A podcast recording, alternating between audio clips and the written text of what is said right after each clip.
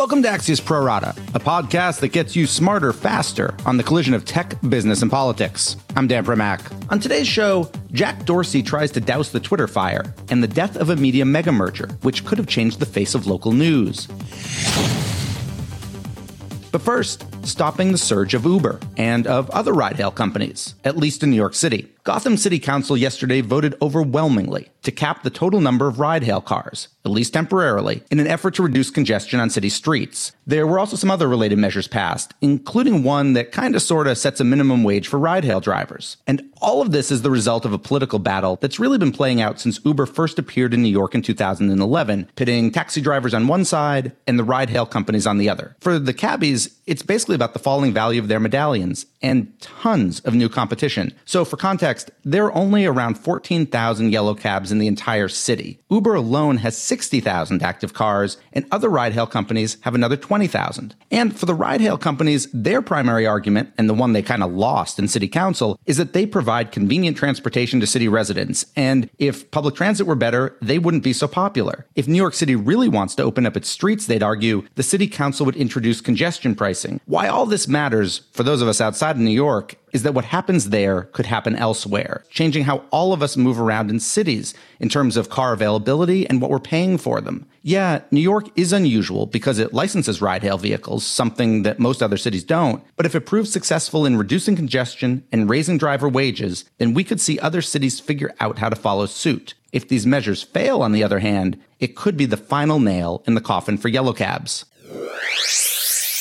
We're joined now by Josh Gold, an Uber public affairs executive who helped run point on the New York City campaign. So, Josh, basic question here. Why do you guys lose? There's a lot of parts of this package that we uh, actually liked or we didn't oppose. And so people are focused on the so-called pause or cap piece of the bill, but there's 22 pages over five bills. And a lot of that package is legislation that we worked closely with the council on over the past three or four months. And a lot of it got to a much better place than it was originally in. And so it was a setback to see that 12 month pause, but there are plenty of opportunities for us to continue to grow our business in New York. There are 40,000 licensed for hire vehicle drivers who don't work with any of the, uh, the major apps here in New York. And while we would have strongly preferred that the legislation not include this 12 month pause, we believe that there was additional loopholes or holes in the bills that allow us to continue to grow. And part of that goes to the campaign that we did run that called to the struggle that outer borough New Yorkers are feeling. Correct me if I'm wrong. Basically, the way the thing got passed yesterday is if you guys have data or can show, and your data is open, so if it shows that people in the outer boroughs, if rides significantly decrease, the cap can be raised, correct? Yeah, basically uh, over that 12 month period, if the outer boroughs that have become to rely on us more and more as a subway system continues to have serious issues, if that demand continues to grow and we are unable to meet that demand with the current crop of for-hire vehicles that we dispatch to, the TLC can issue new for-hire vehicle licenses. But beyond that, there are tens of thousands of for-hire vehicle drivers and vehicles in New York that we used to recruit from that group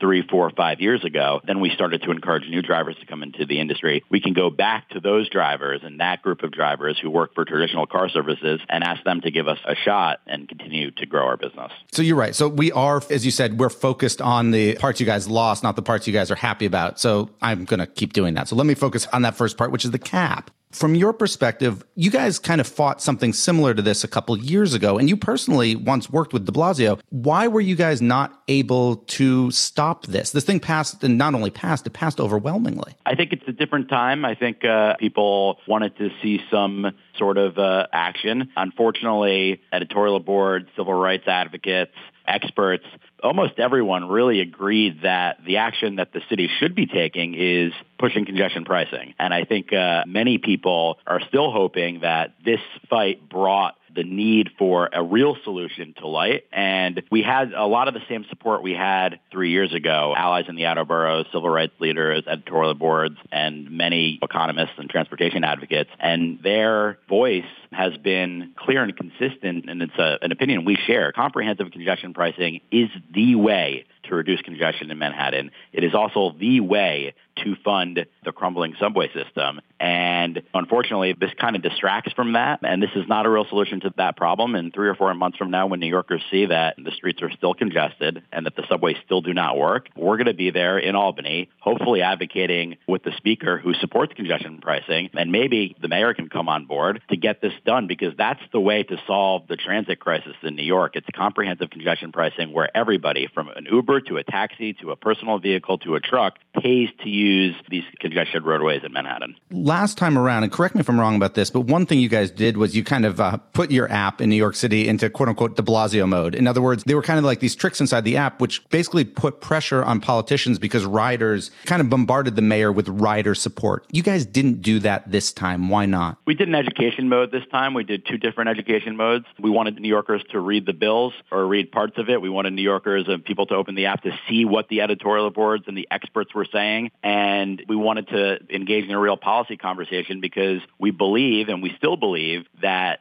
the best way to do this is congestion pricing and that this cap that was thrown onto a package of bills that were innovative and uh, had some progressive thought to it was just unnecessary and harmful to out-of-borough New Yorkers. And that got responses. There were thousands of tweets sent to the council. There were tens of thousands of phone calls and emails that went to different members. And I believe if you look at that vote, if you look at the members, what they were saying when they were explaining their vote, they all were pointing to this opportunity that the TLC has to, if service struggles, in the outer boroughs, we will, the TLC, the, our regulatory body here in New York, has this ability to add more licenses. Josh, the other piece of this that you guys oppose is the quote unquote minimum wage here, which is seventeen twenty two an hour, as they said. Well, or, or, am I wrong? Sorry, Did you guys not oppose that? There's two parts of that bill, right? So there's that part, and there's the second part. I think we have a, a, a real concern with the second part of that piece of legislation that allows the Taxi and Limousine Commission to set fares for riders without regards to how much a driver gets paid. That is anti-competitive, and that if there are protections, and we'll go back to the first part of the bill, which is about the minimum wage wage, if there are protections with regards to minimum wage, there should be no need for the government to set how much we charge our riders. We should be able to compete on that with our competitors in the app industry as well as in the traditional industry. You guys said that the minimum wage piece could raise costs for riders. Why would that be the case for you guys? The minimum wage piece is a 90-page proposal that the Taxi Limousine Commission put out a month ago that it's actually a, a, minimum per mile per minute that's based on a utilization rate that each app has. There are some tweaks to it that we'd like the TLC to uh, consider, but you know we've called that an elegant sort of solution that doesn't allow for free riding. It's not an hourly minimum wage. I think we're defining it the wrong way, and that would be something that would be concerning for an independent contractor workforce. You mean it would be concerning for Uber? The workforce would be thrilled. It would be concerning concerning for Uber. Well, I think it would be concerning for New Yorkers if you could turn on the app, not do any trips, and get paid a certain amount of money, because I don't know how that would work. Well, if not doing any trips, correct. But the assumption would be you're working, just like if you're being paid per hour at a store, you have to be at the store. Yeah, I mean, that's not what the bill does. I mean, I'm happy to talk about theoretical, but the actual proposal that the TLC put in place is a per mile per minute trip formula. The per mile side handles expenses, and the per minute side handles getting you to $17.22 per hour, but it's done on a per trip basis and it's based on your app's utilization. And we have great utilization and we're going to continue to work on great utilization. But in the 90 page document, the authors of that study say there are multiple ways that platforms like ours can fund that. One is through increases in utilization. That's definitely something that we are going to be focused on, making sure that drivers have more passengers in the back of their vehicle. The other is through a reduction in the amount of money that we're able to take. And the third is a fare increase for passengers. So that is not something that I think is disputed. That's in the study itself. And so, you know, I think uh, if you look at that piece of legislation, it really just points to the taxi limousine 80-page study. And that study has this formula that doesn't allow for a hourly minimum wage. It calls for a per trip, meaning a per mile per minute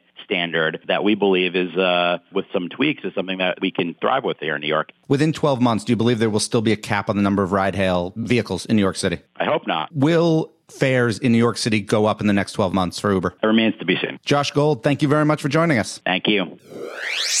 And now it's time for my final two, leading off with Twitter. The social media giant has been under fire this week for not deleting the account of right wing conspiracy theorist and nutritional supplement salesman Alex Jones, even though he's been booted by iTunes and YouTube and Facebook and even Pinterest. That's right, Alex Jones had a Pinterest account. Now, Twitter's also on fire from the right for these lingering accusations of something called shadow banning, which we discussed on the Tuesday podcast. So co founder and CEO Jack Dorsey is beginning to do the media rounds, beginning yesterday on Sean Hannity's radio program. We haven't done a great job at communicating our principles, the guidelines that, that help us make the decisions in the first place. So we're getting better and better step by step, but we have a lot more work to do there. Specific to Jones, Dorsey basically says he hasn't violated the company's terms of service since those new terms were rolled out, which is kind of threading the rhetorical needle a bit tight. He also claims it's the job of journalists on Twitter, not of Twitter itself, to correct misinformation. But the truth is, that ignores how such misinformation is often shared on something like Twitter, which is inside this filter bubble where a lot of users only follow people who think alike, which lets misinformation proliferate. Hopefully, Dorsey will give this a little bit more thought and do a better job next week during other media appearances, which Axios reports will include ones on NBC and CNN. And finally, Tribune Media today called off its takeover by Sinclair Broadcasting, which would have created America's largest local news company. What's particularly interesting here is that the deal pitted